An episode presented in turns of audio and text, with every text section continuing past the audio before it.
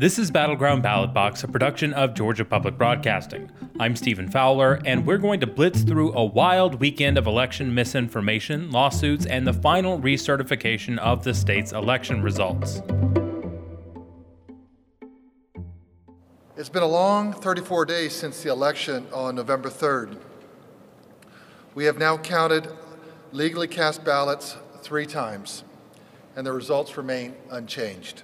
In the biggest understatement of the year, Secretary of State Brad Raffensperger kicked off Monday morning by announcing for the second time after three different counts that Georgia's 16 electoral votes would be going to President elect Joe Biden. But in the days leading up to that milestone, we have seen an avalanche of dis and misinformation about Georgia's vote counting and election processes as President Trump, his allies, and even state lawmakers have tried to subvert Georgia's election results. We start with Thursday, December 3rd, when the Georgia State Senate held two very different committee meetings dealing with voting. In the Senate Government Oversight Committee, representatives from the Secretary of State's office and Fulton County fielded questions from lawmakers about what went right and wrong with the election. Uh, one, a few things I want to address to make sure I address before opening up for questions um, are some of the frequently asked questions we've received regarding the 2020 election including questions about signature verification, absentee ballot drop boxes, and then what I think we should be looking at in terms of moving forward to further strengthen Georgia's election processes. Ryan Germany is general counsel for the Secretary of State and walked lawmakers through various changes wrought by the coronavirus pandemic and then debunked some misconceptions about absentee voting and vote counting. Elections in Georgia are run by local communities in each of our 159 counties.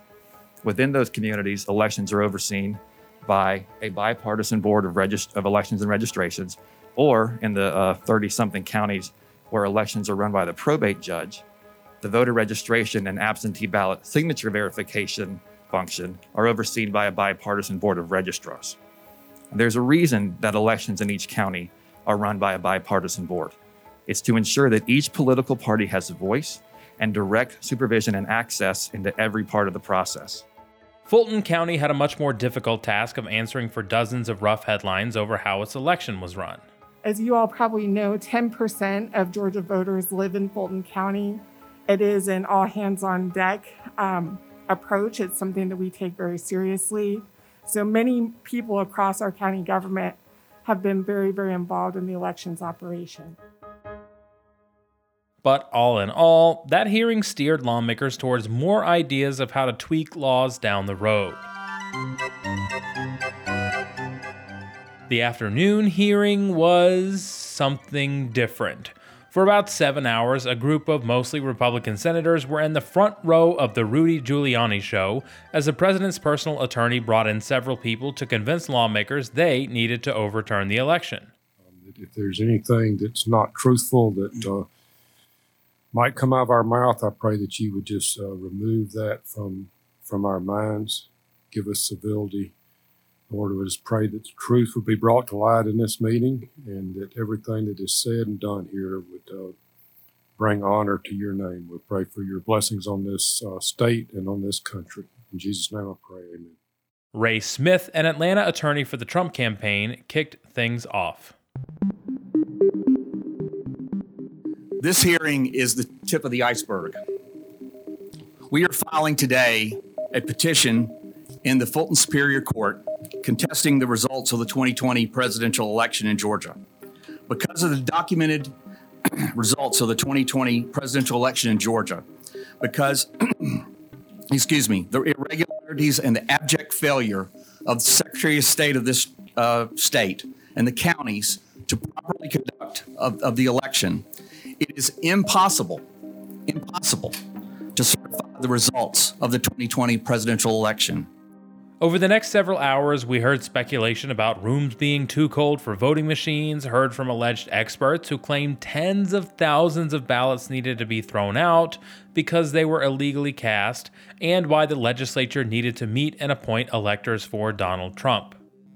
Along the way, most of the testimony got basic facts about Georgia wrong, used faulty statistics or methods to make their points, or repeated conspiracies and claims that have been debunked. Take this, for example, about a video showing supposed suitcases of ballots in State Farm Arena secretly added and counted after Republican observers were forced to leave. From that point, which is going to be about 1025 when they all clear out, or 1030. And they will continue counting unobserved, unsupervised, not in public view, as your statute requires, until about 1 in the morning. But that's not how things work. State law allows, but does not require, partisan monitors to be present for counting. An investigation found those ballots were opened up earlier in the day and that there was nothing illegal or improper going on. That what you saw, the secret suitcases with magic ballots, were actually ballots that had been packed into those uh, absentee ballot carriers by the workers in plain view of the monitors and the press. The reason they were packed away is because they were under the misbegotten impression that they were getting to go home. Which, if, if you notice, when you go back to the, see the videos on this, they were packing these things up 10, 10:30 at night. You see some of the same people there at 7 and 7:30 and 8 o'clock in the morning setting up those tables. They had been there all day long. They were tired and wanted to go home, and they thought they could. A conservative legal scholar who falsely argued that Vice President elect Kamala Harris was not a U.S. citizen argued that Republican lawmakers had the authority to toss out the state's election results and appoint a slate of electors for Trump. And then, of course, there was Rudy. Uh, distinguished members of the committee, thank you very much for giving us this hearing. I represent uh, President Trump along with Jenna Ellis, and uh, this is our fourth or fifth hearing. So I really appreciate the opportunity to get these facts out. We've had some difficulty getting a hearing, but I appreciate it very, very much. And I want to congratulate our local counsel on doing such a fine job for us here in Georgia. This is just only the tip of the iceberg of all the good work that he's done. As a side note, Giuliani has since tested positive for COVID 19. He spent hours without a mask on, alongside members of the public and Republican lawmakers that didn't wear masks either. Saturday night, President Trump held a rally in Valdosta, Georgia, the first one since his defeat, to get out the vote for Senators David Perdue and Kelly Loeffler in the January 5th runoff that will decide control of the U.S. Senate. It only took a few sentences in to confirm suspicions that he would instead focus most of his energy on his election and make false claims about the vote counting process. And I want to say, hello, Georgia. We did a great job. You know, we won Georgia, just so you understand. And we won Florida. And we won a lot of places. The stakes of getting Republicans to turn out is high, so having people trust in the election system is paramount, which Trump somewhat acknowledged. The voters of Georgia will determine which party runs every committee, writes every piece of legislation, controls every single taxpayer dollar. But he just couldn't help himself. Trump mentioned the debunked suitcase full of ballots claim, aired clips from Newsmax and One America News alleging absentee ballot fraud, and said if he loses, he'd be totally chill about it. And I have to say, if I lost, I'd be a very gracious loser. If I lost, I would say I lost, and I'd go to Florida and I'd take it easy and I'd go around and I'd say I did a good job but you can't ever accept when they steal and rig and rob. Trump even decried phony, fake absentee ballots, then told his supporters to request those same ballots for the runoff. That came on the heels of a call Saturday morning where the president once again pushed for Governor Brian Kemp to call a special session to overturn the state's results and order an audit of signatures on absentee ballots. Thank you. Trump was still fuming. He was in front of a sympathetic crowd that even shouted down David Perdue and encouraged Doug Collins to primary Kemp in 2022. You got to make sure your Secretary of State knows what the hell he's doing. By this time, state officials are just tired. Tired of counting ballots, tired of attacks from the president, and tired of all the misinformation. It's just, as I've said, and y'all have heard me say it before, it's like a ridiculous game of whack a mole. You just keep on finding the next one, and it kind of keep. We're now at the point where they've recycled them. They're going back to the algorithm thing that they that they've been, de- ah, been debunked before. Meanwhile, there have been a number of court challenges. Remember last week, Giuliani and local attorney Ray Smith, whose expertise is not in elections, by the way, said that they were going to be filing an election contest in Fulton County seeking to overturn the results. We waited and waited and found out Monday the suit had been rejected because they failed to pay the filing fee or properly fill out the paperwork. Then another election challenge brought in Fulton was dismissed Monday afternoon because they sued the wrong people, Raffensperger and Kemp. But the biggest exclamation point was a federal court hearing with Sidney Powell, the one time member of Trump's legal team that claimed to release the Kraken of proving widespread fraud. In court Monday morning, Powell repeated claims about Fulton County, voting machines in Ware County, and others that have been debunked by state election officials as recently as that morning.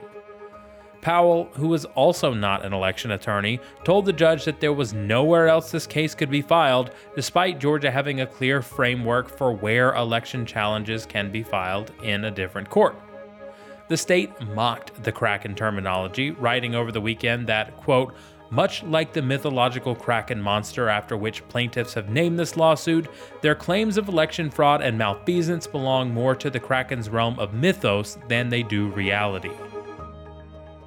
Judge Timothy Batten, appointed by President George W. Bush, dismissed the case from the bench, saying that federal courts were not like 24 7 emergency rooms to run to whenever someone has a problem, and finding that the Kraken was lacking standing, filed too late, and was requesting, quote, the most extraordinary relief ever sought in an elections case. In short, the Trump campaign's efforts to overturn the election have fallen short with the safe harbor deadline reaching the horizon. But that still doesn't mean this battle is over. Republican lawmakers still want to make drastic changes to voting after this election. Republican lawmakers have given credence and support to Trump's fantasies, and the legislative session starts in just a few weeks' time. I'll leave you with this exhortation from Secretary of State Raffensperger to fellow Republicans, and all of us really, about moving on.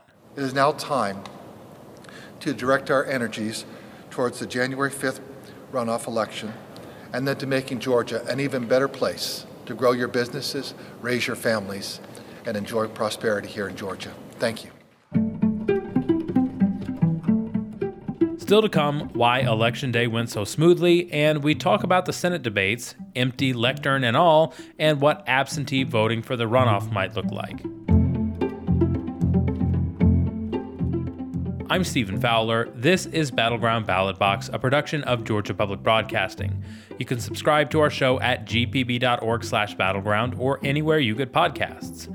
Please leave us a rating and review on Apple Podcasts. Our editor is Wayne Drash. Our intern is Eva Rothenberg. The show is mixed by Jesse Neiswanger, and the director of podcasting is Sean Powers.